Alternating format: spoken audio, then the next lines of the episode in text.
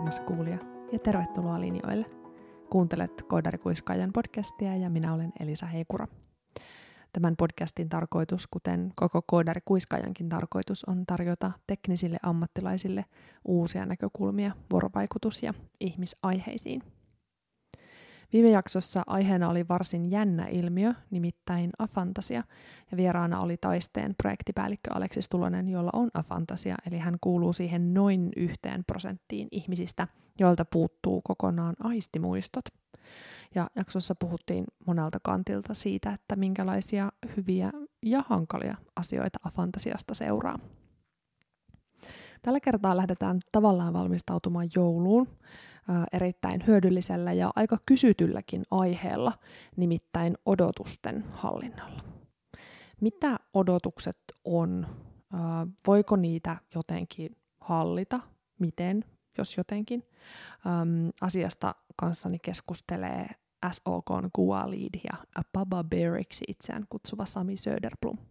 Mutta sitä ennen otetaan lyhyt teoreettinen alustus.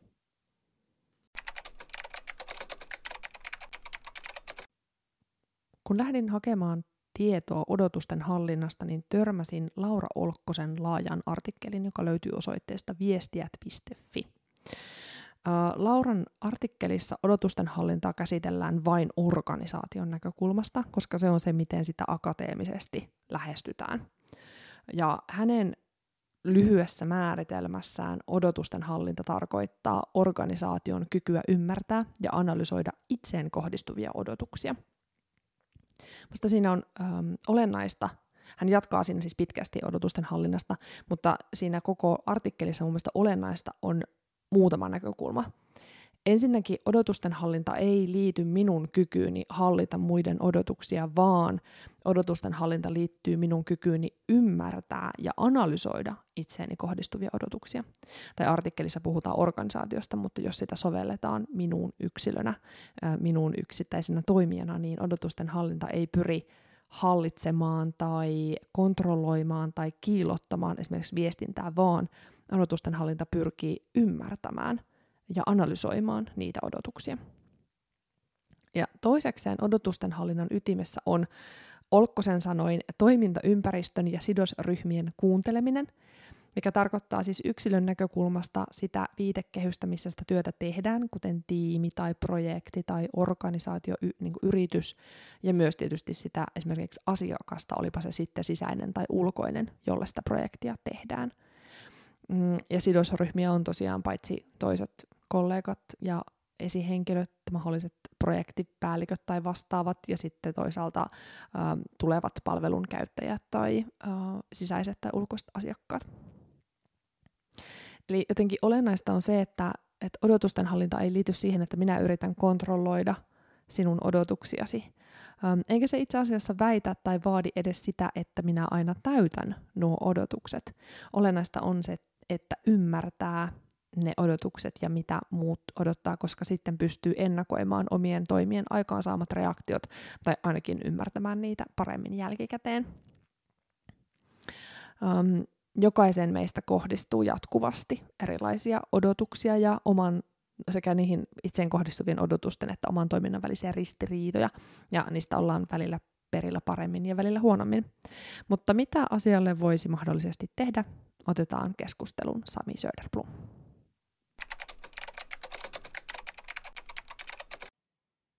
Lämpimästi tervetuloa Koodarikuiskaajan podcastiin, Sami Söderblom. Kiitoksia. Ennen kuin lähdetään yhtään minnekään, niin kerroksä meidän kuulijoille, että kuka sä oot ja mitä sä teet? No mitkäs, tota, mi, minä olen sellainen ä, rauhallinen perheen isä tästä Sipoon Söderkullasta ja tota, ä, testausta, testaajaksi haukkuvat. Ja, tota, sitä on tehnyt, sitä on tehnyt ä, nyt varmaan kahdeksantoista vuoden ajan. Oikeastaan koko ikäni, koska koen, että ihminen on testaaja syntyessään. Ja tota, sen näkee noista omista lapsistakin. Toh. Niin, niin. Ah. Joo, että tota, kaikkea tulee kokeiltua tässä matkan varrella ja hypoteeseja kumottua tai vahvistettua. Ja, ja tota, ää, saan siitä toki palkkaakin, eli mä sekä oman yritykseni kautta, jonka kautta mä teen tämmöisiä koulutuksia ja valmennuksia, mutta päivätyö on tuolla S O K:lla, jossa sitten pyöritän tota, niin sanottua Q A-linjaorganisaatiota, että toimin, toimin sellaisissa tehtävissä, että pidän hyvää huolta niistä ihmisistä, jotka tekee sitä Q A:ta. Eli nyt on itse vähän semmoisella käsien heiluttelulinjalla tässä ja Exceleitä ja muuta, mutta tota, pyrin pitämään myös osaamista yllä ihan tekemällä töitäkin. No niin. Eli päivän aiheessa sä pystyt lähestyä asiaa paitsi niin kuin tekijänä myös muiden ihmisten odotuks- ikään kuin odotusten välissä seisojana. Joo, koska kyllä. Tiimileidi usein on siellä. Joo, ja siis tässä on nyt varsinkin tämän niin kuin esihenkilötehtävien kautta ja muutenkin niin kuin silloin, kun pitää huolta muista ihmisistä, niin silloin odotusten hallinnan tärkeys nousee arvoa arvaamattomaan. Ai vitsi. Mä siis nappasin sut tuolta LinkedInistä ihan randomilla, kun ö, olit laittanut kommentin itse asiassa muutama jakso sitten, ei kun viime jaksossa vierailleen Aleksiksen postaukseen, että et niinku tavallaan huijarisyndroomaan on, siitä on ikään kuin päässyt osittain odotusten hallinnan kautta pois, ja sitten toisaalta, että se odotusten hallinta on sellainen, mitä joutuu niinku ihminen harjoittamaan, niin lähdetäänkö ensin semmoisesta niinku termimäärittelypuolesta liikkeelle, että et miten sä miellät odotusten hallinnan, mitä se on? Joo, eli tota, no siis mä oon vähän meditoinut tota aihetta, ja tota, mua, mua, mua vaivaa sellainen asia kuin olettamukset, eli tota, ne pitää erottaa odotuksista. Elikkä joskus on sanonut, että ää, olettamukset on vaan huonosti kommunikoituja odotuksia. Elikkä, tota, ja, ja, siis tässä on, siinä on lähinnä se, että et, et, jos otetaan hallintaan, ja mä kommunikaatiota tulen varmasti toitottamaan tässä, tässä lähetyksessä, niin otetaan hallintaan etenkin kommunikaation keinoin ne odotukset, joita asettaa itselle, joita asettaa muille ja joita muuta asettaa minulle. Ja tota, siinä on, toi esimerkiksi viimeinen on vähän sellainen, että se on, se on helppo hallita silloin, jos on esimerkiksi yksi, yksi ihminen, joka asettaa odotuksia. Sitten pystytään hänen kanssaan keskustelemaan näistä odotuksista ja katsomaan, onko ne kohtuullisia ja muita. Ja sitten alan tekemään töitä, että ne täyttyisi tai että ne ei täyty, jos, jos en suostu lähtemään siihen leikkiin. Mutta sitten kun näitä ihmisiä alkaa olla paljon, esimerkiksi asiakaskunta, meillä S O K:lla, niin meillä on asiakkaita aika lailla, niin silloin pitää mennä sitten vähän tota, myös vähän tieteeseen ja teknologiaan ja muuta, että käytetään paljon analytiikkaa ja meillä on esimerkiksi paljon designereita, jotka on sormi asiakkaan pulssilla ja pyrkii luotamaan sitä, mitä he meiltä odottaa. Ja sitten pyritään rakentamaan palveluita niitä vasten. Ja tota, tämmöistä, tämmöinen vähän äh, epämääräinen kuvio. Ja sitten toi, jos mä sidon vielä tota, esimerkiksi tuohon testaukseen, mitä mä teen, niin se on tavallaan äh, laadullista odotusten hallintaa. Eli tota, ihmisillä on odotuksia tiettyihin laatuulottuvuuksiin, että se toimii hyvin ja huonosti. Mutta se laatu on vähän mun mielestä liian epämääräinen, jos se määritetään niin, että toimii hyvin tai huonosti. Et mulle se on enemmänkin sitä, että tasapainotellaan arvontuoton ja riskien välillä. Ja nämä molemmat, eli se arvontuotto ja riskit pitää kommunikoida, koska ihmisillä on niihin liittyviä odotuksia ja muuta. Ja sitten kun näistä ollaan tietoisia, ne on hyvin kommunikoitu, niin tätä tasapainoilua on helppo tehdä. Ja silloin kun arvontuottoa on enemmän kuin riskejä, niin voidaan mennä sitten eteenpäin. Ja tota, niin, sano vaan. Olisiko sulla jonkinlainen esimerkki, missä toi arvontuotto ja, arvontuotto ja riskien välinen tasapaino, niin kuin, miten sen voisi kuva, kuvainnollistaa kuulijalle? No, joo, eli tota, otetaan esimerkiksi joku... Vaikka me nyt rakennellaan esimerkiksi verkkokauppoja, ja tota, verkkokaupan on tarkoitus tuottaa arvoa niin, että esimerkiksi meidän asiakkaat tuolla S O K:lla niin pystyy ostamaan ruokaa meidän S-marketeista niin, että he tilaa sen esimerkiksi tällaiseen noutoboksiin, ettei tarvitse mennä sampoilemaan. tuonne kaupan käytäville nuhaisten lasten kanssa. Ja tota, se on se arvo, mitä he saa siitä. Ja, ja, mutta se ei, se, ei se vaan toimi niin, että se on, se on yksinomaan, että se vaan tuottaa sitä arvoa, vaan siihen kohdistuu kaikenlaisia riskejä. Ää, joskus esimerkiksi joku tunnistautuminen saattaa olla alhaalla. Siihen kohdistuu tietoturvauhkia.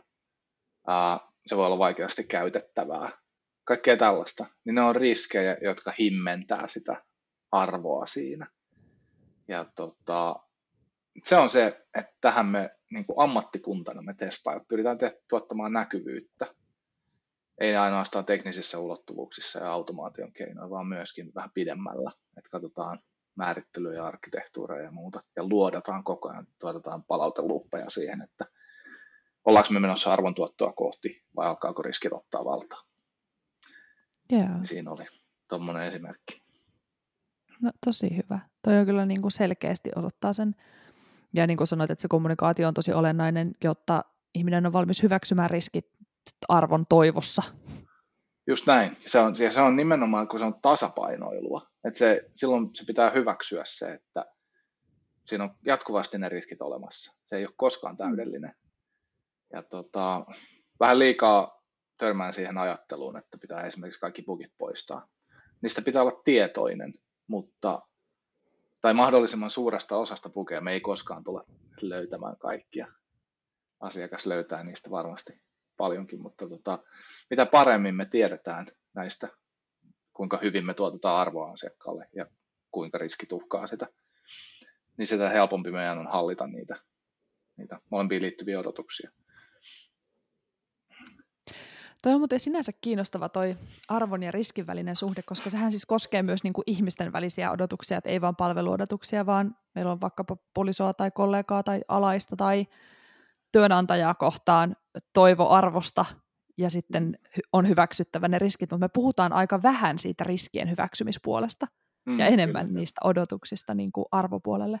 Joo, kyllä, kyllä. Arvo on ollut mulle vähän... Äh... Se on vähän vaikea käsitä niin kuin ihmisen kohdalla. Tietenkin ammatillisessa asiayhteydessä, niin tota, ää, silloin on ihmisen voitava tuottaa arvoa. Mutta jos otetaan esimerkiksi parisuhde, niin en mä odota, että mun vaimo olisi mulle arvokas jotenkin, vaan me jaetaan yhteistä polkua ja semmoista, että, tai että lapsien pitäisi jollain tavalla osoittaa mulle arvonsa. Mä en usko sellaiseen asiaan. Että hei, me ollaan täällä heitä varten, eikä he meitä varten. Että, et, et. Mutta se on joo, se on paljon helpompaa keskustella tuotteiden ja palveluiden kautta. Se on niinku sellaista on. Kylmää ammattimaisuutta. Joo, ja sä oot ihan oikeassa tossa, ja mä oon ihan samaa mieltä siitä, että et ihmisen, niin kun, jos alkaa odottaa arvoa ihmiseltä, mm. niin um, sit ollaan jo aika kiinnostavien keskustelujen äärellä. Joo. Ehkä mä tarkoitan sitä enemmän sellaisena, nimenomaan sen yhteisen polun ja tekemisen ö, siihen liittyvinä odotuksina vaikka, että missä, mi, miten sitä yhteistä elämää eletään, mitä siihen kuuluu, missä asumme, Ai. mitä, niin kuin sit, ehkä niin päin. Toki siis varmasti on myös ihmisiä, joilla voi olla arvo-odotuksia ihmiselle, mutta mm, kyllä, se, se on kieltämättä aika haastavaa, jos niin sille polulle lähtee. Joo, ja sitten tota, toi... Odotusten hallintaa ilman muuta voi tehdä, että esimerkiksi jos parisuhteessa ei pysty selkeästi kommunikoimaan odotuksia toiselle, niin silloin toinen tekee paljon kaikkea kohtuutonta, tai minkä itse kokee kohtuuttomaksi. Ja jonkun tutkimuksen mukaan niin nimenomaan kohtuuttomuus on se, mikä johtaa esimerkiksi eroihin. Okei. Joo. Ja tota... Se... Niin. Minua kiinnostaa tuo termi kohtuuton. Tuleeko se kohtuuttomuus vain siitä, että se ei vastaa odotuksiani vai, vai mistä? No siis se on, joo, siis esimerkiksi tämmöisiä, paljonhan keskustellaan esimerkiksi siitä, että jakaako pari äh, kotona tapahtuvat niin kuin arjen askareet. Me odotetaan, Klassikko. niin klassikko tällainen, että me odotetaan, että molemmat osallistuu yhtä paljon. Joo. Siihen. Mutta jos sitä ei viestitä, niin sitten voi olla, että siihen tulee tällainen niin kuin, äh, jännite, joka sitten esimerkiksi huomata, että toinen tekee vaikka että sen hommat, no mulla esimerkiksi silleen, että mä saatan korjata jotain, jotain tota, autoon liittyviä juttuja tai johonkin katokseen liittyviä juttuja tai tämmöistä niin kuin, ja sitten esimerkiksi kaikki tämä tietotekninen infra, niin se on tietenkin mun loihtimaa, mutta se on tavallaan semmoista vähän näkymätöntä työtä ja siinä on, siinä on jatkuvasti sellaista pientä puunaamista ja tota, se työ ei välttämättä näy, jos ei sitä kommunikoi ja sitten joku voi olettaa, että se kaikki vaan toimii, mutta ei ole pystynyt kommunikoimaan niitä odotuksia, että se toimii. Ja tota, sitten taas toisella on hyvin näkyvää se, että toinen, toinen saattaa painottaa enemmän johonkin, että laitetaan pyykit. Toki pyritään siihen, että molemmat tekee sitäkin, mutta tota, että se niinku, jos se perustuu pelkkiin olettamuksiin ja arvauksiin, eikä siihen viestittyihin odotuksiin, niin silloin... Silloin meillä on tulkinta jostain epätasa-arvosta ja tämmöisestä. Ja se johtaa sitten jännitteisiin ja sitten huonona päivänä vähän purkaudutaan ja ne taas sitten voi johtaa vähän syvemmälle ja tämmöistä. Että toi on vähän tuommoista. Taas kommunikaatio korostuu. Joo, ja sitten siinä on tavallaan ensin toinen kokee sen tilanteen kohtuuttomaksi ja sitten se antaa huonona päivänä sen palautteen silleen, että kun sä aina tai kun sä et koskaan, jolloin se toinen kokee sen palautteen kohtuuttomaksi ja sitten onkin ja. kaksi kohtuuttomuuden kokemusta ja ollaan aikamoisessa suossa, että kyllä joo. Kommunikaatio korostuu. Se, joo, ja se, se on aika kaukana siitä, mitä on odotusten hallinta, että se on enemmänkin vaan semmoista räjähtelyä. Kyllä. Ja sitä, sitä tapahtuu myös työpaikalla, että jos pelataan paljon oletusten varassa, oletetaan, että tämä, tämä henkilö tekee sitä ja tätä. Oletetaan, että tämä niin kuin, suorittaa velvollisuutensa ja tämmöistä. Eihän toinen siitä mitään tiedä.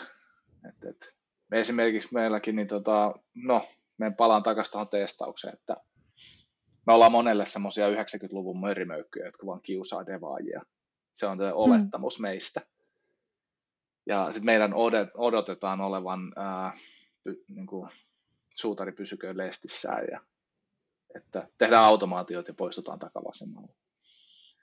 Ja tota, se on, se on sellainen, että jos ei sitä kommunikoi paremmin, että me ei pystytä kertomaan sitä, että mikä, mitä me oikeasti tehdään työksemme, niin tota, silloin, silloin siitä syntyy kipinöintiä ja sitten joku saattaa ajatella, että meitä ei edes tarvita.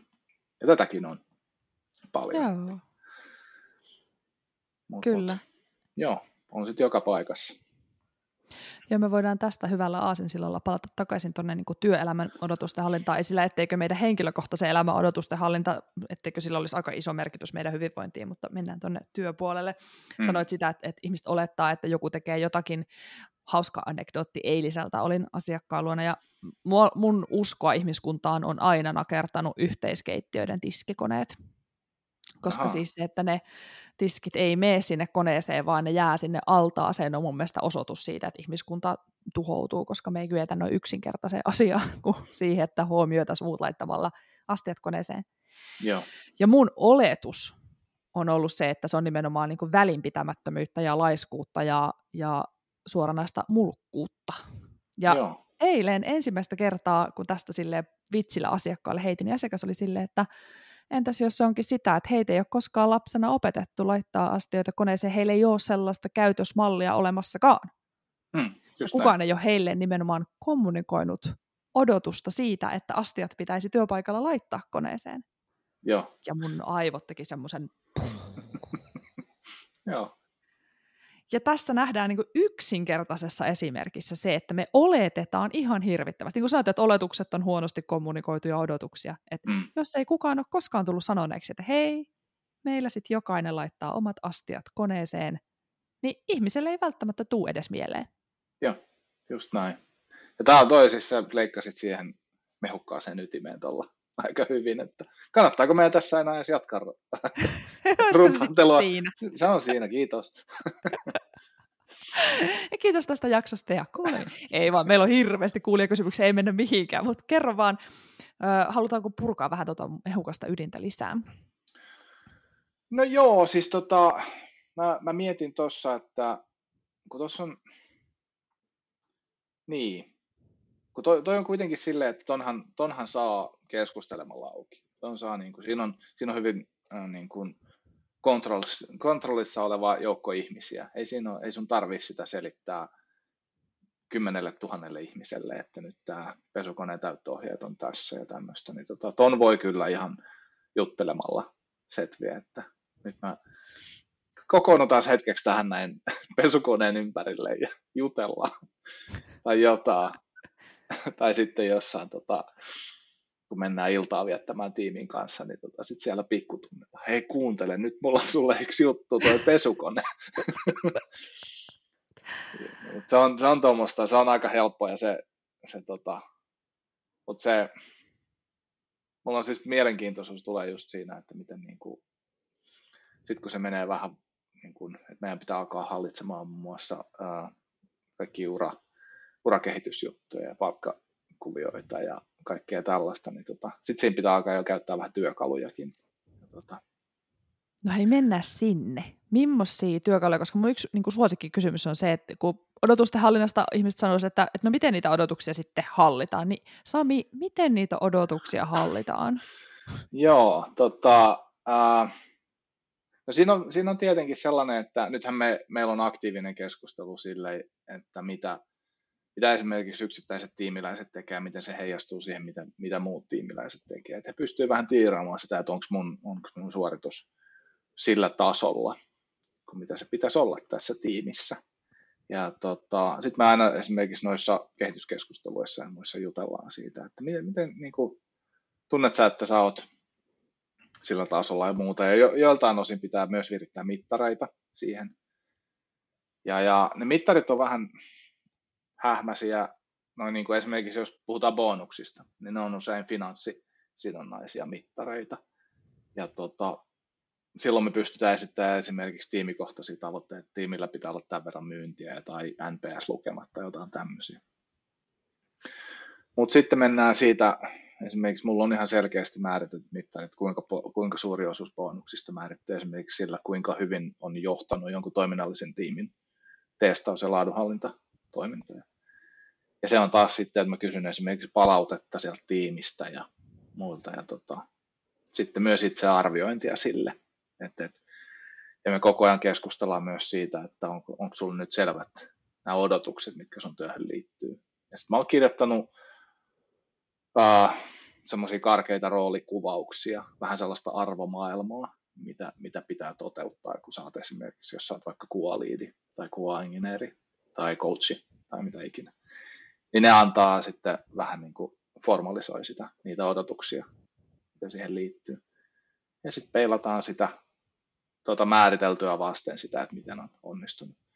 Ja voi olla, että on tilanteita, joissa nämä kaikki määritellyt on unohtunut, että hän on muovannut sen tavallaan sen roolin täysin uusiksi, mutta on saavuttanut hienoja asioita. Niin silloin unohdetaan ne määritykset ja sitten arvioidaan sen pohjalta, että noikin, siinkin pitää vähän luovia. Mutta tollai hyvin niin kuin, ei tuossa varsinaisesti mitään suurta tiedettä ole takana, vaan noi on enemmänkin semmoisia, että mitä mä oon tässä vuosien saatossa oppinut käyttämään tuommoisia asioita. Ja, ja tota, äh, hyvin tapauskohtaisia, että määritetään noita tavoitteita aika eri lailla ihmisille, mutta kuitenkin me pyritään löytämään jonkunnäköinen yhteinen, yhteinen maali tai yhteinen niin kuin alusta sille, että voidaan vähän vertaillakin sitä. Joo. Vähän no ympäripyöreitä, just... vähän ympäripyöreitä. Niin, mutta, ei, mutta siis eikö, nämä oli enemmän tämmöisiä niin kuin, mm, yhteistyön tai tiimin tai työyhteisön odotusten hallintaan liittyviä erilaisia niin kuin, tapoja auttaa ihmisiä tietämään odotuksiaan, vastaamaan odotuksia, keskustelemaan odotuksistaan. Mutta miten sitten yksilönä, niin kuin esimerkiksi sinä yksilönä tai joku sinun alainen yksilönä, niin mitä niin kuin yksilö voi tehdä ö, odotusten hallinnan suhteen? Joo, no tuossa on tota, siinäkin on vähän, vähän tällaisia yksittäisiä juttuja, että tota, no sitä kommunikaatiota mä toitotan koko ajan. Ö, Jos pystytään viestimään se maali, mitä ollaan tavoittelemassa, niin se on aina hyvä. Se maali toki vähän seilaa aina, koska tilanteet muuttuu ja varsinkin tällaisessa nopealiikkeisessä maailmassa, kun missä me eletään nyt, niin se maali vähän hakee koko ajan. Mutta mä kannustan siihen, että pyrittäisiin viestimään se maali, jota kohti mennään. Ja sitten siihen väliin saa keksiä vaikka minkälaisia keinoja ja askeleita, että miten sitä maalia saavutetaan. Mutta mä haluaisin nähdä jonkunnäköisen progression myöskin, että jos tämä yksilö pystyy viestimään progression.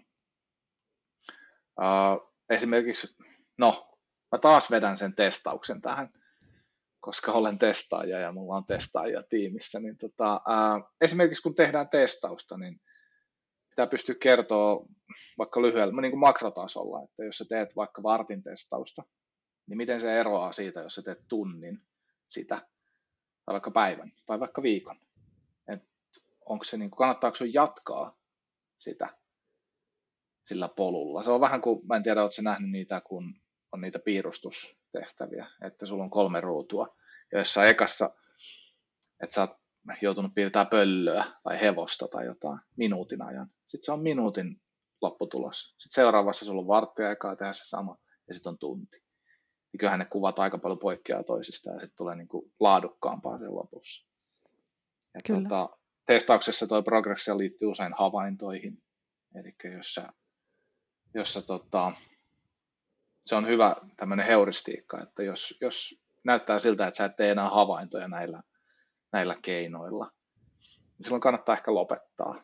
Ja tota, tai kokeilla jotain muuta.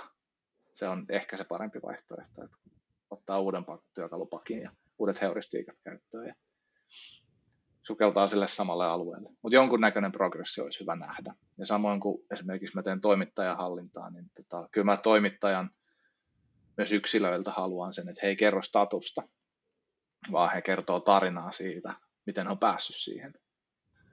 Esimerkiksi joitain yksikkötestikattavuuksia ja tämmöisiä, niin kyllä ne brosyyrissä lukee, että siellä on yhdeksänkymmentäviisi prosentin haarakattavuudet ja muut, mutta sitten kun me sukelletaan sinne, ei siellä ole mitään tehty, ei siellä niin kuin varsinaisesti mitään testata, ne on vaan laittanut sen brosyyriin ja muuta. Mä sain eräänlaisen aivonyrjähdyksen tuossa äskettäin, kun sä sanoit tuosta minuutin pöllöstä ja vartin pöllöstä ja tunnin pöllöstä. Mm.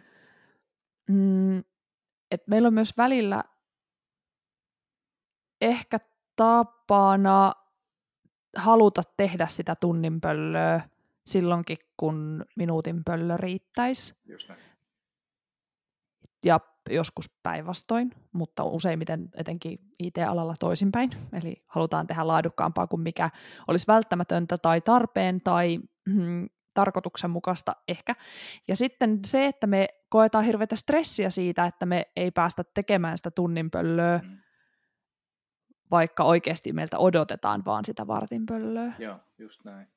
Ja toi on, toi on helpompi. Niin kuin nyt kun sä, sä annoit toimeksiannon, että mun pitäisi keksiä yksilötason työkaluja, niin tota, toi progressio on nimenomaan, että kun sitä pystyy hyvin viestimään, niin toi homma siirtyy paremmin haltuun.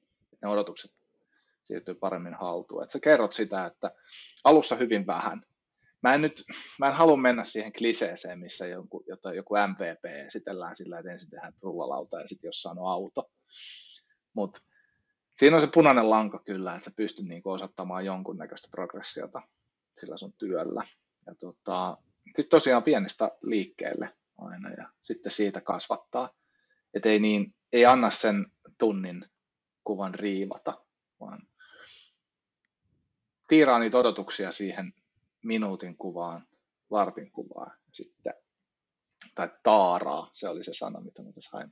Eli tota, odotukset pitää asettaa nimenomaan eri tasoille siinä progressiossa ja ymmärtää se, että mä joudun jatkuvasti esimerkiksi alaisteni kanssa käymään keskustelua, kun heillä on, heillä on korkeat odotukset sille, mitä on, millaisia toimintamalleja me käytetään ja työ, teknologioita ja Ja, ja millaista laatua me julkaistaan. Ja se on usein varsinkin testaajalla, laadunhallinnan ammattilaisilla, niin sehän on ihan huippua koko ajan. Me, jatku, me halutaan koko ajan julkaista erinomaisuutta. Mutta pitäisi korostaa sitä progressiota, miten me päästään siihen, niitä ensimmäisiä askeleita ja sitä kasvua. Sen sijaan, että me jatkuvasti annetaan sen täydellisyyden riivata meitä. Kyllä.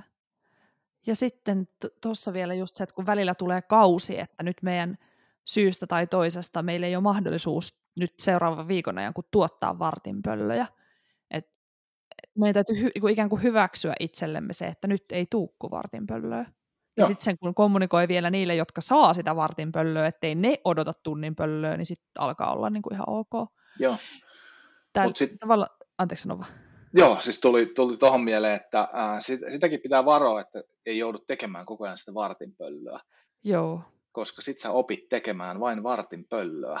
Eli tota, ihmisille pitää luoda mahdollisuus myöskin, myöskin vähän parempaan. Ja sitten esimerkiksi nyt, kun tämä kiireinen aika, mitä me eletään, niin se kannustaa siihen, että me tehdään jatkuvasti vaan sitä minimiä, M V P:tä tai mitä ikinä. Ja silloin me, me ei välttämättä enää tunnisteta, mitä on erinomaisuus. Ja tämä on sellainen ajatus, joka on niin kuin mulla hyvin lähellä sydäntä. Et kun mä, mä, mä niin kuin fanitan suuresti yrityksiä, kuten esimerkiksi Genelec tai no, vähän aikaa sitten oli semmoinen kuin Teatiamo, vielä pystyssä erottisia puisia työkaluja.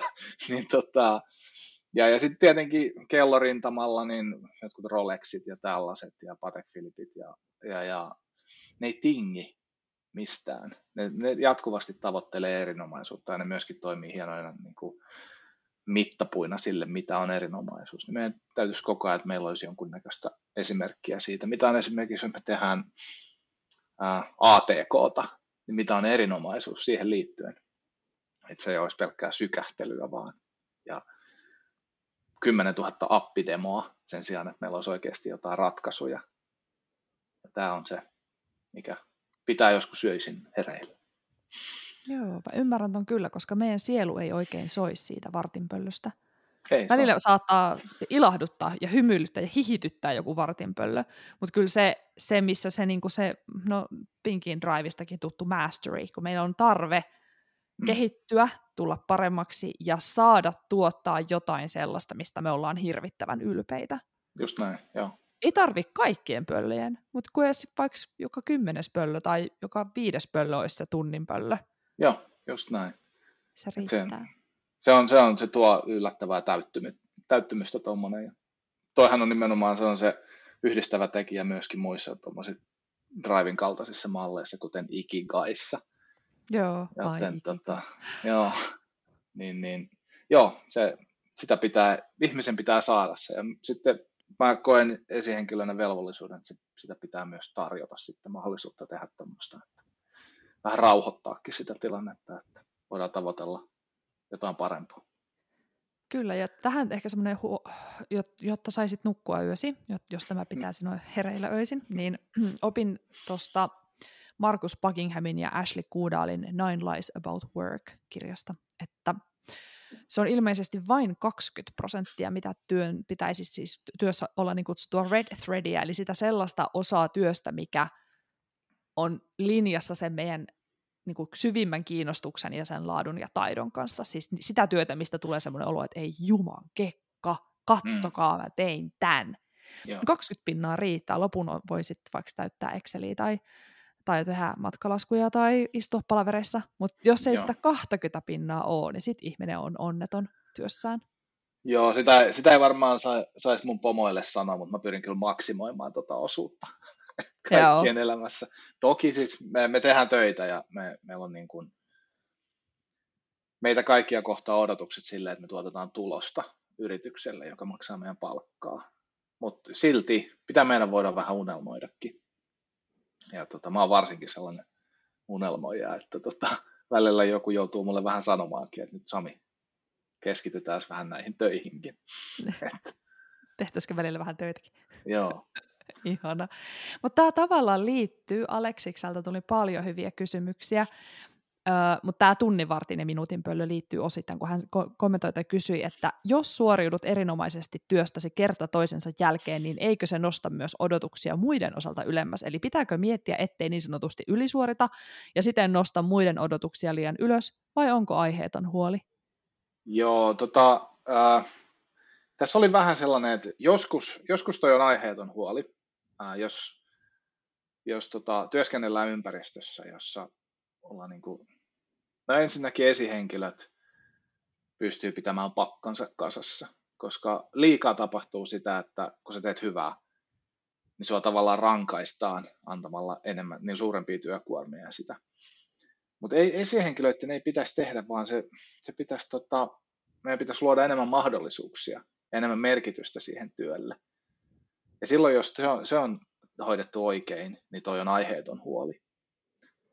Mutta jos siellä on sellaista ilmiötä, että, että se tosiaan se hyvä työ palkitaan enemmällä työllä ja tämmöistä, niin silloin siihen pitää ottaa sellaisia työkaluja kuin puskurointia ja tämmöistä, että ää, luvataan vähän ja toimitetaan paljon. Ja tota, no toki siinäkin on sitten, kun luvataan vähän ja toimitetaan paljon, niin siihen tulee paljon kontrastia. Ja sitten seuraavalla kerralla niin sitten ne odotukset onkin siihen viritetty siihen. Vähän sama tapaan kuin tota, äh, miten esimerkiksi Helsingin niin kuin katujen kunnossapito saa budjettia. Et se on silleen, että jos, jos tota edellinen, edellinen vuosi on vähän luminen, niin sitten budjetti säädetään sen mukaan. Ja sitten ensi vuonna onkin paljon, budjet, tai paljon lunta, mutta ei ole, ei ole budjettia, jolla se hoidetaan se lumi. Niin tota... Tämä on just tämä jännä juttu, että se ihminen toimii vähän hassusti tuossa suhteessa. Mut, mut, äh, sitten on yksi, nämä ei välttämättä ole täysin moraalisia keinoja, mutta annetaan kuva alisuoriutumisesta, vaikka toteutetaankin hyvää tulosta. Eli tota, ei, ei ihan kerrota, ei toitoteta niin, ei heiloteta sitä jännisräikkää ihan niin kovaa siitä omasta tekemisestä. Ja tota... Joo, me kaikki halutaan niin kuin täyttää meidän bonustavoitteet ja halutaan olla kollegoiden silmissä nämä suuria sankareita. Mutta kyllä pitkässä juoksussa niin se, se semmoinen tavallaan työn tasaaminen ja semmoinen niin kuin tasainen juoksu, niin se on paljon, se on paljon varmempaa ja tota, se nostaa verenpainettakin vähemmän. Tämä siis nyt meillä ammottaa ei, ei vain kanin kolo, vaan kokonainen kanin luolaverkko edessämme. Joo. Tästä voisi lähteä sukeltaa pää edellä, kun sä mainitsit tuossa aikaisemmin niin kuin esimerkiksi tiimien tavoitteet ja tavoitteisiin liittyvät odotukset. Kun siis just tämä, että, että kun sanoit tuosta budjetti, ensin toi katujen kunnostusbudjetti. No, sehän on siis mulle, kun minä astuin työelämään kaksituhattakolmetoista ja semmoiseen valtavaan multikansalliseen korporaatioon, niin mulle suurin järkytys oli se, että budjetit pitää tuhlata sentilleen loppuun, jotta niitä ei lasketa seuraavalle vuodelle. Joo, kyllä, klassikko. Joo, ja se oli mun mielestä niin kuin järjettömintä koskaan. Ja sitten opin myöhemmin, että tämä on ihan siis yleinen, yleinen käytäntö.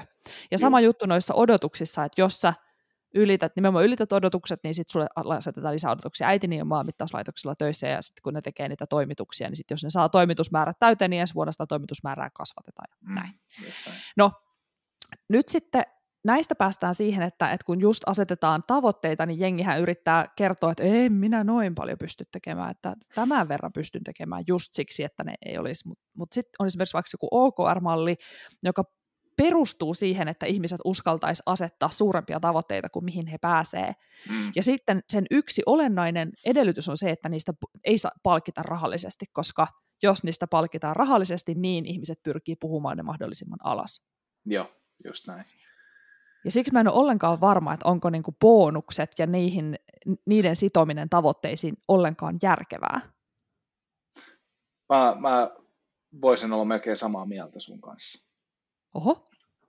Et tota, mä, mä en, siis bonukset on sillai, se on vähän, että ne, niissäkin on tullut vähän semmoinen odotus, että nyt, nyt kun mä oon niin kun monissa enterprise-tason yrityksissä, niin bonukset on vähän niin kuin, äh, niin kuin leffoissa, että odotetaan sitä bonusta. Niin kuin nämä moni jenkkileffa toimii niin, että sä odotat sitä suurta joulubonusta ja muuta. Ja sitten kun sä et sitä saa, niin tota, sitten syntyy seikkaperäinen tarina siihen, että mitä haluaa korjaamaan tilannetta. Kidnappaat pomon tai jotain tämmöistä. niin, tota, se, siinä, on, siinä on vinha perä tuossa, että se, tavallaan se bonus aiheuttaa vähän semmoista jännitettä. Ja varsinkin, jos ei sitä... Niin kuin, jos ei siinä ole konkreettista niin kuin mittaria sille, että...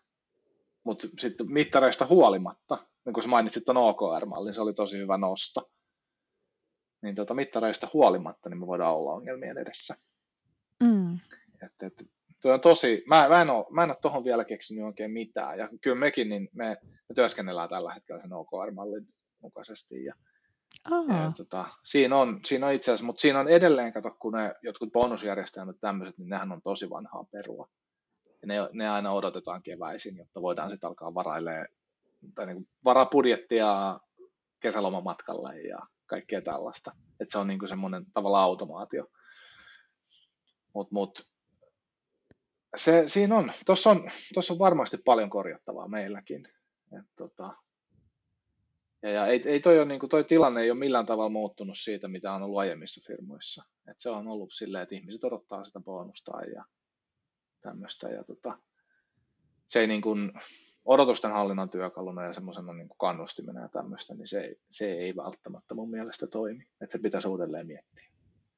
Kyllä, olen ihan samaa mieltä. Joo. Takaisin, ta, takaisin tästä luolaverkosta odotustenhallinnan äärellä on siis oma sellainen kolonsa, mistä voitaisiin varmaan jutella seuraavat tunnit. Pitäisi myös ehkä lukea toi yhdessä jaksossa vierailleen Max Romanchukin kirjasuositus A Punished by Rewards, niin sitten voisi ehkä palata tänne keskustelun äärelle. Kyllä, kyllä. Mutta tota, tulla takaisin, koska siis meillä on tosiaan ihan hirvittävän paljon hyviä, hyviä, hyviä kysymyksiä kuulijoilta. Mutta ehkä yksi olennaisin kysymys, mihin moni otti kantaa, on tämä konteksti. Sitä kysyi ö, esimerkiksi Marko, että voisitteko nyt ensiksi lähtökohtaisesti jo määritellä, että missä kontekstissa näistä odotuksista oikein keskustellaan. Ja sitten Tero ehdotteli kiinnostavia konteksteja, esimerkiksi työntekijöiden urakehitysodotukset, projektityön asiakkaiden odotukset, organisaatio-odotukset, työntekijän suoriutumiselle, kollegoiden odotukset, tehtävien hoitamiselle. Niin puhutaanko hetki siitä kontekstiasiasta, että, mit, että miten ne odotukset liittyy kontekstiin? Joo, tota, tässä on vähän silleen, että ä, jos me taklattaisiin noita kaikkia, niin kyllä me syötäisiin tämä koko aika siihen. Että, niin mä, mä tein siihen vähän niputusta, koska mä luin noita kysymyksiä aiemmin. Ja just, tota, et, lähinnä toi, mikä mä jo vähän mainitsinkin tuossa, että et siinä oli sellaisia kategorioita, että odotukset itseä kohtaan ja odotukset, joita asettaa muille ja odotukset, joita muut asettaa minulle ja sitten tämä viimeinen niin massana, eli koko joukko ihmisiä. Oikeastaan noilla, noihan liittyy myös näihin kaikkiin. Eli jos otetaan esimerkiksi työntekijöiden urakehitysodotukset, niin se on odotukset, joka, tai joku asettaa minulle. Niin tota, silloin mun pitää vaan äh, viestiä, mitkä on ne mahdollisuudet täyttää niitä toiveita. Äh, ja sitten mä haluan etenkin mennä konkretiaan noissa. Eli jos, jos on joku urakehitystoive, ää, alainen sanoo, että hän haluaa, olla, hän haluaa nousta vaikka Q A-ingineeristä Q A-liidiksi, hän haluaa alkaa vetää tiimiä. Ja sitten me käsitellään ne käsit, niin kuin konkreettiset asiat, mitä siihen liittyy siihen. Eli jos hän haluaa alkaa vetää tiimiä, niin siinä pitäisi olla joku tiimi, jota vedetäänkin. Ja onko hänellä ideoita sitä, että miten me laajennutaan siinä ja tämmöistä, että se ei vaan, se ei saa olla pelkkä tittelijuttu, vaan sen pitää palvella jotain konkreettista tarvetta. Ja, tota, siis, ja sitten myös katsotaan kaikki mahdollisuudet siihen liittyen, että tällaista meillä on nyt. Pitäisikö meidän organisoida esimerkiksi tota, tota nurkkaa tuolla niin, että sä voisit vetää sitä, tai voisit sä ottaa kenties jotain, jotain sellaisia vastuita, joita sitten kuuluu Q A-liidille. Osoittaako se, että tämä homma toimii ja tämmöistä. Sen konkretian kautta, muuten, muuten se on silleen, en, en mä voi vaan luvata, että nyt jos tulee Q A-liidi puolen vuoden sisään, vaan että me tehdään jotain konkreettista, joka sitten, koska ei noi, ei noi Q A-liiditkään mitään käsien heiluttelijoita, niin he tekee jotain selkeää tarvetta vasten sitä duunia. Ja tota, se pitää se tavata. Joo. Ja tota, sitten tuossa oli muita, muita toki, että no asiakkaiden osoitukset esimerkiksi, jossa on, tuolla oli myös muuta, niin tuli jatkokysymyksiä, oli näistä asiayhteyksistä, että, että, että kun sä teet vaikka konsulttitoimeksiannossa, että pyrit täyttämään asiakkaan toiveita, niin tota, aika usein ne toiveet on sellaisia, että sä teet vaan toimeksiannon ja poistut, että tuut tänne tekemään jotain. Mutta sekin pitäisi kommunikoida niin, että konsultti tulee ratkomaan sinne sitä ongelmaa, jota asiakas ei pysty itse ratkaisemaan. Ja tota, se vie jo paljon hedelmällisempään yhteistyöhön. Ja se se poistaa paljon oletuksia ja päästään se odotusten hallintaan ja tämmöistä. Et mitkä on ne ongelmat, joita mä tuun ratkaisemaan tänne? Ja, ja ootteko te nyt ihan varmoja tästä ja tästä ja tästä? Ja, ja tässä on ehdotuksia näihin ja näihin näihin. Kertokaa lisää ja tämmöistä. Että se on, sitäkin tuon kommunikaation kautta pystyy kyllä taklaamaan sitten. Et, et. Mäkin on ollut paljon, mä oon... niin sano, sano vaan. Joo. Niin, semmoinen kommentti tuohon sun vastaukseen, että toisaalta siis, tai siis kuulostaa siltä, että yksi semmoinen niin kuin aika, aika tehokas työkalu kommunikaatio on se, että nimenomaan kysyy, että millainen. Koska se, musta tuntuu, että me ollaan ehkä vähän ujoja kysymään juurikin vaikka sitä lopputulosta, että miltä se hyvä lopputulos näyttää tai mikä, mikä se ongelma tosiasiassa on. Silloinkin me ajatellaan, että ihmiset olettaa, että meidän pitäisi tietää, mutta eihän me tiedetä, meidän pitää kysyä. Joo, just näin. Toki nyt mua on alkanut tässä tuolta niin kuin joku lohko aivoista huutaa, että meidän pitää ottaa myös huomioon ne, jotka ei välttämättä jostain syystä kykene viestimään asioista. Sori, että mä nyt hypin tässä vähän. Mutta ei haittaa, tota... toi on tärkeä pointti. Joo. Niin tota, jos esimerkiksi äh, esim. Konsulttitoimeksiantoon menee joku tosi syvä osaaja, jonka parhaat kyvyt ei ole välttämättä siinä viestinnässä ja ihmiseltä toiselle niin kuin, kommunikaatiossa ja tämmöiset, niin silloin, silloin siinä pitäisi olla jollain tavalla fasilis, fasilitoitu se tilanne, että hekin, jotta hiljaisetkin saa äänen. Ja tota, tämän kannan kanssa vähän tuossa, että mulla on, mulla on tiimissä ihmisiä, jotka ei välttämättä pidä kovaa meteliä itsestään, mutta ne on, niillä on loistavia ideoita jatkuvasti. Niin mun pitää sitä mahdollistaa heille. Mutta se on, se on vähän hankala siinä, että jos sut heitetään vaikka yksin syvään päähän jossain konsulttitoimeksiannossa. Että sä, sä oot tottunut siihen, että sä teet tulosta äh, koodieditorissa ja konsolissa. Niin tota, mä en tiedä sitten, joskus toimii sillä, että siihen ottaa jonkun matchmakerin, eli vähän tämmöisen mun kaltaisen suupautin siihen, petaamaan sitä tilannetta ja asettamaan niitä odotuksia kohdilleen. Ää, joko siinä alkutilanteessa esimerkiksi jatkuvasti voi olla, että siinä on joku aisapari, joka on sitten tuo niin kuin vähän liidaa sitä tilannetta, tai sitten tehdään sillä, että se on silloin tällöin aina, että katsotaan tietyn kadenssin mukaisesti sitä odotusten hallintaa, jotta tämä sitten tämä syvä osaaja pääsee myös loistamaan siinä. Tämä on sellainen, mikä musta tuntuu, että ihmiset on alkaneet ymmärtää. Siis paitsi on alettu ymmärtää, että tarvii olla sellaisia taitoja, että pystyy kommunikoimaan sitä omaa osaamistaan, mikä on se, miksi minä olen olemassa. Mutta sitten on oivallettu myös se, että on myös tahoja, joille se taito ei, sitä taitoa ei saada sille ihmiselle itselleen, joko hän ei halua sitä itse ottaa haltuun, tai sitten ei vaan ole, niin kuin, se ei vaan ole siinä omassa niin kuin, osaamiskapasiteetissa, jolloin Joo. sitä voidaan nimenomaan fasilitoida, rakentaa tiimin avulla. Ja se vaatii sen, että sekä se konsulttitalo, että se ostava osapuoli ymmärtää erilaisuutta ja ihmisiä ja ymmärtää näitä rakennetarpeita. Ja musta tuntuu, että ihan viimeisen vuosien aikana tähän on niinku herätty, Joo. että kuinka me saadaan niinku paikattua sitä, että kaikilla on joko itsellään se taito tai lähellä joku, joka pystyy hoitamaan sitä puolta. Joo, just näin. Ja tota, mulla on, mulla on kanssa sellainen toive, että ostavassa organisaatioissa olisi, niinku, että olisi kykyä vähän parempaa ostamiseen myös. Että jos on no, tämä on vähän karkea sana, ostaminen, kun puhutaan niin kuin konsulttipalveluista, mutta sitähän se periaatteessa on, että sä käytät rahaa johonkin tuommoiseen, että ratkaistaan ongelmia ulkoisen avun keinoin. Ja tota, sekin, siinkin, sekin vaatii taitoja, ja se, se ei ole sellaista, että kun minä en ymmärrä tätä, niin minä otan tuohon konsultin. Kyllä sun pitää jonkun verran ymmärtää siitä. Et nyt mä, mä joudun tälläkin hetkellä paljon tekemään sitä, että mä esimerkiksi pistän omia ihmisiäni auttamaan sellaisia, joille ei ole välttämättä mielenkiintoa siihen aiheeseen liittyen. Ja sit se, sitä mielenkiintoa pitää herätellä. Et, et, ja sitten yhdessä mietitään sitä, että mitä ongelmaa nyt ollaan ratkaisemassa. Esimerkiksi hyvin tyypillinen on sellainen, että otetaan testaajia automatisoimaan manuaalitestikeissejä, jota on jonnekin luotu. Et se on, se on ihan se on iso antipatterni. että se, niin kuin, se pitää ensinnäkin katsoa, että tekeekö ne manuaalitestit yleensä mitään järkevää. Ja kun sä et, automaatio ei ole sitä, että sä korvaat jotain, jotain, mitä on ihminen tehnyt huonosti, vaan se on niin, että se auttaa ihmistä toimimaan paremmin. Ja tota, noi on semmoisia asioita, joita pitää sitten käydä tämän, tämän tota, no, meillä, meillä se ei ole, se ei ole meillä välttämättä sitä, että, se olisi, niin kuin, että me myytäisiin jotain konsultteja jonnekin, vaan me tehdään yhdessä sitä hommaa, niin se on vähän helpompaa. Ja mä pystyn sitten myöskin vivuttamaan vähän niin kuin päätöksentekorakenteiden kautta sitä. Mutta tota, silloin kun mennään puhtaasti asiakastoimeksiantoon, niin silloin se on keskustelua ja tämmöistä, että hyvin diplomaattista toimintaa ja silkkihansikkaita kuluu.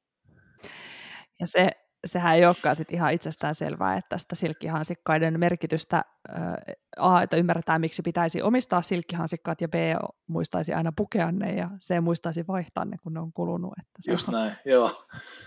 Et, tota. Mut se on... Tämäkin on vähän silleen, että se on, niinku, se on semmoinen, siinä on paljon hiljaista taitoa, jota mä en nyt osaa pukea sanoiksi. Että en mä esimerkiksi pysty, pysty tota... mä olin lukiossa ihminen, joka ei pystynyt pitämään omia kirjaesitelmiä. Mä olin niin nujo. Sitten se jossain vaiheessa naksahti se, kun mä aloin pitää koulutuksia ja juoksemaan tuolla konferenssilavoilla ja muita. Niin sitten siihen tuli se, että mä tavallaan pakotin itseni tekemään sitä viestintää. Mutta tota, siinä on, mä en tiedä, mä en koskaan ole niin kuin oikein kartoittanut, että mikä oli se varsinainen juttu, mitä mä opin siinä. Että miten, miten sitä mun juttua voisi monistaa jollekin, joka saattaa olla uuja tai muuten kärsii viestinnän haasteista ja muista. Mutta, mutta eikä sitä, enkä mä odota, että kaikki tekisi tollaista, vaan, vaan enemmänkin mielellään sit autan ihmisiä viestimään niitä omia tahtotiloja. Mut, mut. Kaikenlaisia ihmisiä tarvitaan. Tarvitaan ja onkin parempi, että meillä on eri, eri osaamisia ja eri vahvuuksia samassa tiimissä, kun että yritetään tehdä kaikista pyöreitä. Niin, kyllä kyllä. No sitten, ähm, voi vitsi, mitä, huhhuh, mitä kaikkea mä täältä ottaisin. Otetaan vaikka J V:n kysymys. J V kommentoi, että, että mites erilaisten tehtävien aikatauluodotukset, tunnolliset ja optimistiset tekijät ja kylmä tän sulle saan huomiseksi versus kysyjän. Olisi kiva, jos tähän saisi vastauksen tämän kuun aikana. Mitä kokemuksia ja keinoja hallita tätä eroavaisuutta systemaattisesti muuten kuin muista kysyä, mikä olisi ollut siis se, miten mä olisin heti neuvonut jotain. Kiitos vaan J V tästä. Kyllä, kyllä. Joo. Muista kysyä, ei siis joo. tota, ää, siis tuossa niin varsinkin vaikeissa paikoissa, itse asiassa miksei muutenkin, niin tota, menisin siihen niin kuin, vähän siihen niin sanottuun ammattimaisuuteen ja sitten esimerkiksi kaivaisin vähän sitä ajanhallinnan työkalujen laatikkoa. Meillä on kaiken maailman planning pokerit ja velocityt ja muut ja joillekin ne saattaa, siellä saattaa olla seassa antipatterneja ja muita, mutta se pitää löytää se itselle toimiva työkalu. Uh, ja taas silloin kun on vaikeaa, niin mä sukellaan sinne tuttuun alueeseen eli testaukseen. Ja meillä on esimerkiksi sellaisia kuin sessiopohjainen testaus, jossa tota, tehdään tietyissä aikainkrementeissä työtä ja sitten sen jälkeen retroillaan ja sitten taas tehdään ja retroillaan. Ja se on niin kuin, jos kuulijoille on tuttu Pomodoro-tekniikka, niin sitähän se on. Mutta me vaan tehdään tota testausta sen yhden inkrementin verran. Ja se on sitten se on tiettyyn teemaan, teemaan sidottu. Eli katsotaan vaikka, että ensimmäinen sessio on sitä, että pyritään kartoittamaan, minne kaikkialle tässä käyttöliittymässä pystyy syöttämään dataa. Ja sitten se paljastaa retrossa, että ää, tässä on jotain hämärää tässä. Että se hyväksyy, siinä ei ole minkäännäköistä dataverifiointia. Tai se, se ontuu se validointi yleensä siinä ja tota, sinne sitten pystytään heittelemään injektioita ja muuta. Ja seuraava sessio onkin sitten penetraatiotestausta. Eli mennään sieltä läpi, mikä on osoittanut meille heikkouden. Ja tota, sitten siitä saadaan lisää tietoa, joka sitten sanelee seuraavan session sisällä. Niin homma etenee näin. Äh, tuolla me pystytään myös osoittamaan sitä progressiota. Meillä pystyy, pysyy ajanhallinta kurissa. Siinä. Ja me annetaan sitten tämmöisiä suupaloja jatkuvasti sekä tiimille että päätöksenteolle ja muuta siitä meidän työstä. Ja sitten me mm. tietenkin dokumentaatiota syntyy. Mun hyvin tyypillinen tapa on kasata esimerkiksi mindmappeja, jotka laajenee. Ja sitten pystyt siitä katsoa. Joskus mä tein semmoisen GIF-animaation, eli tässä on niin kuin ensimmäisen sessio, ja sitten seuraavaan se on laajempia. Mun ei kannata käsillä huitoa, koska tämä on podcasti, mutta tota... mut, mut, joo, niin tota, ää, se, se on yksi tapa. Sitten just tämä, tota, just, no mä palaan siihen taas siihen kuvaan, eli pystytään osoittamaan, että kuinka paljon saa tietyssä ajassa valmiiksi ja, ja, ja kuinka paljon se paranee. Ja sitten just tämä taitekohta, että nyt kun me käytetään tähän lisää aikaa, niin se ei paranekaan. Sitten voi, se on aika hyvä indikaattori siihen, että pitää joko lopettaa se, tai sitten keksi jotain muuta siihen. Mutta noita, tuommoisilla aika simppeleillä keinoilla on saanut itse oman ajanhallinnan toimimaan.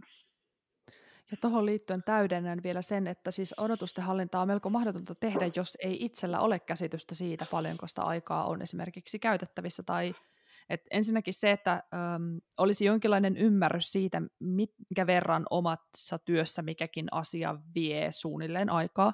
Mä Joo. tiedän, että on ihan mahdotonta välillä arvata etukäteen, mitä johonkin asiaan menee, mutta siis semmoisia ikään kuin rutinoituvia, toistuvia asioita.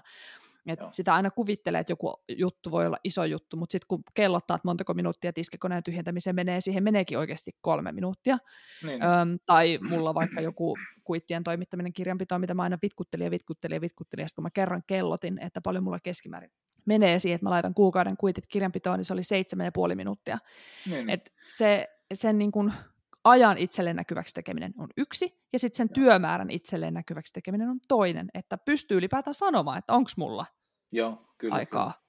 vartti Joo. vai tunti tehdä tätä pöllöä. Tuossa oli aika tuommoisia niin kuin hallittavissa olevia juttuja, eli kuitit ja astianpesukoneet ja tämmöiset, niin kuin sä pystyt tekemään sen arvion. Mutta sitten sit jos kysytään esimerkiksi, että kauan menee, että mä konfaan jonkun Kubernetes-klusterin tai jonkun tällaisen, niin tota, no joo, on ihmisiä, jotka pystyy senkin tekemään jossain minuuteissa. Mutta sitten jos on vaikka vähän junnumpi tapaus, joka joutuu vähän opettelemaan niitä teknologioita ja muita, niin sitten pitää, sit pitää alkaa tekemään sitä niinku palastelua, että kuinka paljon sulla menee aikaa siihen, että sä luet tästä jutusta. Tuossa on kahden tunnin Udemy-koulutus aiheeseen liittyen, mun pitää käydä se. Ja, ja sitten mun pitää tehdä tätä ja tätä ja tätä, ja sitten kaikille noille pystyy laittamaan jonkunnäköiset estimaatit ja seuraa sitä, että kuinka ne pysyy niin kuin maalissaan. Sitten tämä veikin enemmän kuin mä arvioin, niin sitten siinä samalla tulee mitattua myös sitä omaa kykyä tehdä arvioita ja ajanhallintaa. Ja tota, mutta pysyy poissa siitä suosta, että arvioi liian isoja. Ja tässä, tässä mennään siihen klassikkoon. Vesiputousmallit ja ketterä. Eli tota, vesiputouksissaan pyritään arvioimaan niitä valtavia möhkäleitä. Ja tota, se on täysin mahdotonta, kun taas ketterissä mennään niin kuin hallittavissa inkrementeissä ja pystytään arvioimaan niihin liittyvä ajankäyttö ja työmäärä ja niin edespäin. Et, et. Siinähän se on oikeastaan kaikki. Aamen. Valmis. Niin. Joo. ei, ei ole vielä ihan valmis. Huhhuh, mä otan täältä taas tota aapua. No, itse asiassa mua kiinnostaa itteni äh, Markon jälkimmäinen kysymys, joka oli se, että miten paljon epäselvät odotukset aiheuttavatkaan ajan ja työn hukkaa ja jopa työuupumusta. Joo. Äh, iso aihe, mutta puhutaan vähän siitä. No paljon. Kiitos. Ei siis tota, kyllä siinä on, kyllä siinä on paljon tätä, että me, niin kun, Uh, varsinkin asiantuntijathan kipuilee sen kanssa, että heillä on paljon olettamuksia sille, uh, mitä esimerkiksi muut odottaa heiltä. Et, et sit pitää, tuolla on ollut paljon puhetta sitä, että tulee, kun meillä on esimerkiksi tullut uh, meidän organisaatioon uh, hienosti suoriutuneita konsultteja, niin sulla on usein konsulttitoimeksianto alkaa sillä, että sä hurmaat kaikki. Teet, teet alussa niin kuin sä teet valtavasti duunia sen eteen, että sä tuut uskottavaksi ja että sun toimeksianto jatkuu ja tällaista. Niin tota, äh, se aiheuttaa, se, kun sä vedät laikkaa tollain punaisena, niin se, se kyllä syö sielua. Ja nyt kun, nyt kun heitä on tullut meille, niin tota, siinä joutuu aina sit muistuttamaan, että me ollaan tekemässä pitkässä juoksussa näitä juttuja. Me rakennetaan uutta S O K:ta ja se tulee kestämään vuosia tämä meidän tarina. Niin, tota, se, niin säästele vähän voimias. Älä, älä sprinttaa tässä maratonissa heti voimias pois. Ja tota, se on sitten just nämä epäselvät odotukset, eli olettamukset, niin tota, jos niiden arvausten perällä, niin kun, ja varsinkin ihmiset ajattelee koko ajan, mitä muut on heistä mieltä, mitä muut on heidän ammattitaidostaan mieltä ja tämmöistä, niin mieluummin muuttaa ne konkretiaksi ja kysyy ja juttelee sen, että onko mä, onko mä, onko tämä hyvä, mitä mä teen ja tämmöistä, niin tota, sillä siitä selviää ja sitten yllättäen, niin sitten kun tätä kommunikoidaan, niin sitten huomataan, että ne odotukset ei olekaan niin kovat kuin mitä ne olettamukset oli.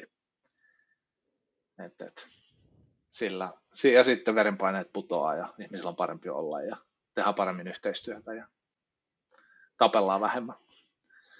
Ai vitsi, siis mä voitaisiin puhua tästä helposti toinen tunti putkeen. Öö, ja jätetään siis vähän jotain seuraavillekin tuleville kerroille, mutta jotenkin tämä kaikki ki, niinku, kilpistyy, tää, paitsi siihen Jiven meiltä kieltämään ohjeeseen, eli muista kysyä. Joo. Ja siihen, että muista kertoa ja muista keskustella. Musta sä olit vaan sanonut jotenkin hienosti siinä Aleksikselle äh, antamassa se kommentissa, että ähm, et jo, niin kuin omasta odotusten hallinnan harjoittelusta olet tullut siihen tulokseen, että jos joku odottaa minulta jotain, tämä joko kertoo sen minulle tai voi olla varma, että nämä odotukset, nämä odotukset eivät täyty. Joo. Jos tämän hyvin viestitty odotus on kohtuuton, sitä mallataan, kunnes se on täytettävissä. Yksinkertaisen miehen yksinkertainen toimintamalli. Joo, se oli, jo, se oli just tätä. Mutta sitten samalla, kun mä, mä tota luin sitä, niin tuli mieleen just tämä nimenomaan, että kun jotkut ei Se, se viestintäkään se ei ole aina helppoa. Siinä pitää tulla kyllä puolitiehen vastaan. Eli jos mulla on esimerkiksi alaisia, jotka ei pysty välttämättä muodostamaan sanoiksi heidän tahtotilojaan ja odotuksiaan, niin silloin mun pitää pyrkiä ymmärtämään heitä ja fasilitoimaan se tilanne niin, että se viesti tulee sieltä ulos. Et, et, ja, ja, siinä on just tällaista, että vedetään one-to-oneja ja sitten mä nimenomaan autan, autan tota, tietyin keskustelun keinoin sitä. Ää, psykologinen turvallisuus on yksi asia, mitä ei ole vielä niin kuin käsitelty. Siinä on plussansa ja miinuksensa. Et, tota, jos sä annat liikaa, liikaa siimaa niin sanotusti, niin sitten se voi alkaa vaikuttaa myös huonona käyttäytymisenä. Mutta tota, pitää, ihmisillä pitää voida olla mm, vapaus avata suunsa myös vaikeista asioista, koska tota, muuten, muuten ne jää kytemään sinne alle ja ne sitten roihahtaa jossain vaiheessa. Et, et, joku sanoi jotain, että mieluummin näkyvät vaikeat asiat ja näkymättömät hyvät asiat, kun näkyvät hyvät asiat ja näkymättömät vaikeat asiat. Ja kyllä. Tota, niin, niin, tota, tota pyrin sitten vaalimaan ja sitten välillä niin kuin kannustankin siihen, että kerro mitä korjattavaa on. Et, et. Ja sitten sit mennään siihen. Joskus se voi olla, että se on pelkkää ränttäystä ja sitä, että se psykologinen turvallisuus tuo sen, että mä toimin vaan semmoisena likasaavina, johon kaadetaan. Ja mun pitää vähän itseäkin suojella siinä. Pitää pystyä, niin kun, tärkeintä on, että saadaan se viesti, joka voi olla asia, joka pelastaa meidät kaikki. Niin se pitää saada esiin. Kyllä. Ja monesti se tu- yksi turvallisuuden osa on itse asiassa se roti. Mä Joo. tunnen oloni turvalliseksi, kun mä en ole rajaton. Niin, niin just näin. Joo. Jep. Hei, ennen kuin lopetetaan, niin onko vielä jotain semmoista, mitä sä ajattelit, että sä haluaisit kertoa, mutta mitä mä en ole vaan tajunnut kysyä sulta? Tota, tota. Mulla oli vähän noihin työkaluihin liittyen oli Joo. asioita, mitä tota...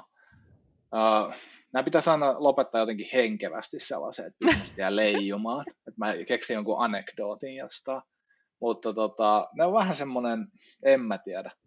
Et mieluummin mä nyt käsittelisin esimerkiksi tuossa vähän tota, ää, riskien hallintaa ja, ja, ja tuommoista niin kuin tämän. Eli tota, yksihän ää, odotusten hallinnan työkalu on riskien hallinta. Eli kun sä oot kun me tuossa alussa keskusteltiin siitä, kun testausta on näkyvyyden arvontuottoon ja riskeihin, niin tota, ää, kun me näytetään ihmisille, että me ollaan varaudettu muuhunkin kuin halipusiin, niin tota, silloin se tuo uskottavuutta. Ja silloin se myöskin, ää, silloin on jännä psykologinen vaikutus, että kun me puhutaan itse, me tuodaan itse omaa tekemistä ja omia tuotteita ja muuta, omia rakentamia tuotteita kohti niin kuin uhkaavia riskejä, niin silloin äh, meidän kanssa keskustelevat ihmiset ei tuo niitä itse, eli ne ei niin kuin rupea torppaamaan sun ajatuksia ja muuta.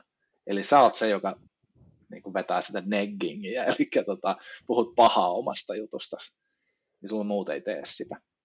Mm. Ja tota, silloin saadaan myöskin tämä odotusten hallinta vähän jiiri, että sä oot niin kuin kontrollissa siinä tilanteessa, ja ne on näitä psykologisia keinoja hallita odotusta. Ja tota, se myös kieli rehellisyydestä, ja siihen ihmiset uskoo. Se on semmoinen juttu. Ja tota, sitten myöskin nämä, kun mä puhuin siellä niistä prosyyreistä ja muusta, että jos se kerrotaan yksikkötestikattavuuksia, niin ei mitään tarinoita, vaan demot. Ei, demot ei ole syyttä niin kuin jokaisessa ketterässä tiimissä, mitä keksi, vaan niissä just, että ei hyväksytä sitä, että joku sanoo jotain, vaan pyydetään näyttämään. Pyydetään näyttämään progressio, kertomaan tarina, miten tähän on päästy, niin silloin saadaan paljon enemmän tietoa siitä, mitä on tapahtunut, ja pystytään myöskin hallitsemaan hallitsee sitä odotuksia ja muita. Ja tota, yksi, mitä on, mikä piti tuossa kertoa, vahvistetaan hyvää. Eli jos joku tekee jotain hyvää, niin kyllä voitte olla varma, että mä soitan siitä jännisräikkää. Mm-hmm. Elikkä tota, meillä on, meillä on tässä nyt, mä en kerro liikaa salaisuuksia, mutta meillä on täällä nyt tällä hetkellä vähän tämmöinen tilanne, jossa ää, eräältä mun tiimiläisiltä odotetaan vähän asioita, jotka saattaa olla, ne menee enemmän sinne vesiputousmaailmaan ja semmoiseen niin kuin, me tehdään vähän, siellä tehdään vähän hassuja asioita. Mä oon kannustanut tiimiläistäni keskittymään niihin juttuihin, mitkä tuottaa tulosta. Uh, he tekevät nyt tällä hetkellä upeata, upeata tota, sellaista, että esimerkiksi raportointi saadaan automaattiseksi sen sijaan, että se olisi jossain PowerPointissa liikennevaloina ja tämmöistä. Että saadaan niinku reaaliaikainen data ja kovaa faktaa siitä, miten menee sen sijaan, että spekuloitaisiin jotain liikennevaloja ja tämmöistä. Pysy sillä tiellä. Ja tota, sitten kun, teet, sit kun siellä tapahtuu jotain hyvää, että syntyy jotain konkreettista, niin mähän pidän huolen siitä, että koko firma kuulee siitä.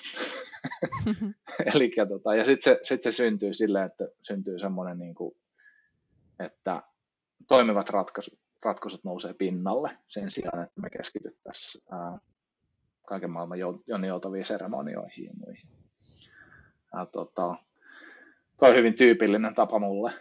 Niin kuin, sitten mä valjastan mun kaikki koneistot, newsletterit ja verkostot ja suhteet päätöksentekoon ja kaikkeen niin sen hyväksi. niin, tota, niin, niin. Se, sitä käytän tosi paljon ja se, se vaikuttaa myös odotusten hallintaan ja tämmöistä. Ja, ja. Mutta oikeastaan niin, niin tommosia. Mä olen kova konkreettista asioiden ystävä. Mun mielestä tämä oli hieno tapa päättää tämä juttu. Öö, ennen kuin taputellaan, niin kerroksä sä vielä, että mistä sua voi stalkata internetseistä, mistä S O K:ta voi, ja sitten mä oon käsittänyt, että teille voi esimerkiksi hakea töihin. Joo, joo tuossa tota, öö, jos se, no työpaikkajutut ensin, eli tota, mehän haetaan jatkuvasti kaikenlaisia osaajia. Me tosiaan rakennetaan uutta S O K:ta. Monille S O K on vähän semmoinen jäyhä, jäyhä tota, osuuskuntakuvio, jossa tota, on pelkkää legasia ja palvellaan kiv- kivijalkoja ja muuta, mutta nyt mehän me rakennetaan tota ihan siis viimaisimmilla teknologialla, me ollaan saatu houkuteltua upeita devaajia, designereita, testaajia, taloja. Meillähän tulee nyt suunnilleen kahden ihmisen viikkotahtia, tulee uusia tiimiläisiä ja tota, ää, S-kaupat, joka on siis tämä, että sä voit tilata ruokaa verkosta niihin lokeroihin, tai siis voit tilata niin kuin niin kuin näitä elintarvikkeita ja sitten voit noukkia, ettei tarvitse nohasten lasten kanssa mennä sinne sompailemaan. niin tota, niillä on nyt ihan valtavat myynnin nousut. Et oikeastaan mikään, mikään firma ei ole tällä hetkellä nyt tehnyt tommosia. Viime viikosta noussut myynnit joku neljäkymmentä prosenttia ja mikä tahansa firma voisi, ne möisi omia sisäilmiään ton takia. Että. Ja tota, siihen tarvitaan, me tarvitaan designereita edelleen lisää ihmisiä ja mullakin nyt on, mulla on pöydällä, että mun pitäisi palkata piakkoin niin viisitoista testaajaa lisää ja, ja, ja se on vaan minä, että tuolla on tota, tämmöistä ja tota, joo, rekryt on kuumana ja tota, jos, jos, jos tota, siihen kannattaa tarkkailla S O K-rekrykanavia.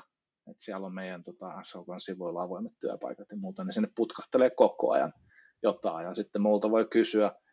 Ää, oikeastaan mä oon keskittänyt kaiken LinkedInin, eli kun mut sieltä stalkkaa, niin tota, siellä on mun myös mun yhteystiedot ja muut. Niin, tota, mulla oli aiemmin oli kaiken maailman blogeja ja Twitteriä ja muuta, mutta nyt on vähän kiireinen, niin pitää valita taistelut ja mun taistelu on siellä LinkedInissä. Ja tota, sieltä mut saa varmimmin kiinni. Ja tota, en mä tiedä, tollasta. Siellä sitten Samin kimppu. Ja sitten Sami on Koodarikuiskaajan Slackissa myös. Huhuu, sielläkin. Huhuu. Sieltä löytää. Voi tulla kysymään, mitä, mitä sä tarkoitit, kun sä sanoit tälle? Niin, sekin vielä. Hei, kiitos ihan mielettömän paljon vierailusta. Tämä oli aivan superhauska ja mielenkiintoinen setti. Ja, ja tota, oli parasta saada sut tänne.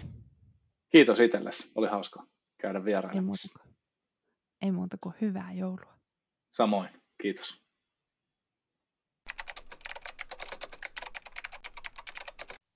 No semmoinen keskustelu Samin kanssa. Mm, konkreettiseksi kokeilemiseksi ajattelin näin joulun lähestyessä ottaa muutaman ihan suoran tärpin, koska odotustenhallinta, kuten Saminkin kanssa juteltiin, ei koske vaan työelämää, vaan meihin kohdistuu kaikenlaisia odotuksia myös kotona, perheen, ystävien ja harrastusten parissa. Ja kun ajatellaan joulu- ja loma-aikaa, niin siihen jos mihin liittyy erilaisia odotuksia, varmaan itse kullakin. Joten loma-ajan lähestyessä voi kokeilla sellaista hyvin yksinkertaista ja konkreettista asiaa, mihin J V:kin jo kysymyksessään liittasi, eli, äh, viittasi, eli siis äh, kysymistä. Ja tavallaan niinkin itsestäänselviä asioita voi kysyä kuin, että mitä odotat eniten joulusta? Tai millaisia odotuksia sulla on jouluun liittyen? Tai millainen olisi sinulle hyvä joulu? Millaisia asioita sinä haluaisit meidän jouluun tai sinun jouluusi? Tuntuu tavallaan hirvittävän itsestäänselvältä yksinkertaiselta, mutta me aika harvoin kysytään näitä suoraan.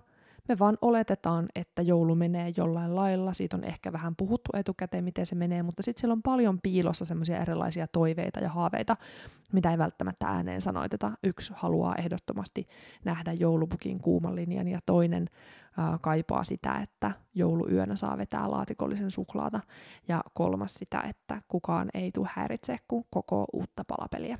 Joten on olennaista kysyä, että minkälaisia juttuja siellä on. Osittain sen takia, että kun meillä on niitä tietynlaisia odotuksia ja mielikuvia, ja ne saattaa olla toisen, toisten joulun viettäjien kanssa joko ihan tosi samanlaisia tai tosi eroavaisuuksia, niin kysymällä pystytään jo niin kuin etukäteen havaitsemaan, jos on esimerkiksi ristiriitoja niiden odotusten välillä, että saataisiin mahdollisimman monta toivetta ja odotusta täytetyksi, mutta toisaalta jo etukäteen voitaisiin taklata se, jos tiedetään, että joku odotus ei tule täyttymään. Ja samaa voi toki kokeilla ihan tavallisena perjantaina puolison tai perheen tai kavereiden kanssa, että mikä tekisi tästä hyvän viikonlopun, mitä odotuksia viikonlopulle on. Ja miksei työelämässäkin tai ehdottomasti työelämässäkin ihan samankaltaisia kysymyksiä. Että meillä on yleensä hyvin tyypillistä kysyä erilaisia tutustumiskysymyksiä projektin alussa, mutta miksi me lopetetaan sen alun jälkeen? Miksi ei voisi projektin kuluessa aina aika ajoin tarkistaa, että miltä hyvä näyttää tai miten ää, tämän asian toivotaan menevän, mitä odotuksia on lopputulosten suhteen, mikä on tärkeää tässä asiassa tai tässä vaiheessa projektia? Nämä kaikki erilaiset kysymykset auttaa kaivelemaan esiin erilaisia odotuksia ja toiveita.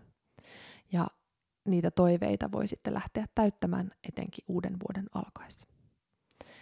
Mutta siirrytään sitä ennen jakson loppua kohti.